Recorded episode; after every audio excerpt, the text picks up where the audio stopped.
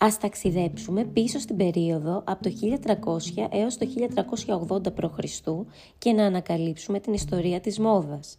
Κατά τη διάρκεια αυτής της εποχής η ένδυση ήταν προσαρμοσμένη στο σχήμα του σώματος, με αποτέλεσμα να προσδίδεται έμφαση στην ανάδειξη της φυσικής γραμμής του ανθρώπου.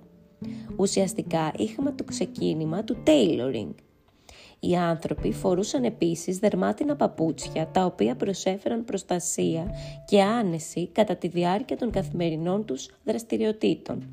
Εντυπωσιακότερα όμως, τα ενδύματα με τα μακριά μοτίβα ανήκαν στην αριστοκρατία.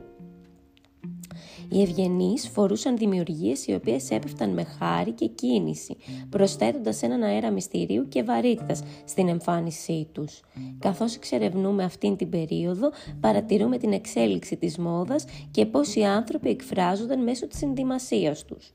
Το ρούχο προσαρμόζεται στο σώμα, τα παπούτσια προσέφεραν άνεση, ενώ οι αριστοκράτες προτιμούσαν τα ρούχα με χαρακτηριστικά που έκαναν την εμφάνισή τους ακόμη πιο εντυπωσιακή.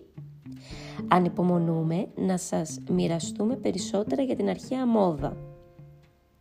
Μην ξεχάσετε να μας ακολουθήσετε για να μην χάσετε κανένα από τα επόμενα μέρη της σειράς «Η μόδα στο Μεσαίωνα, μέρος 7».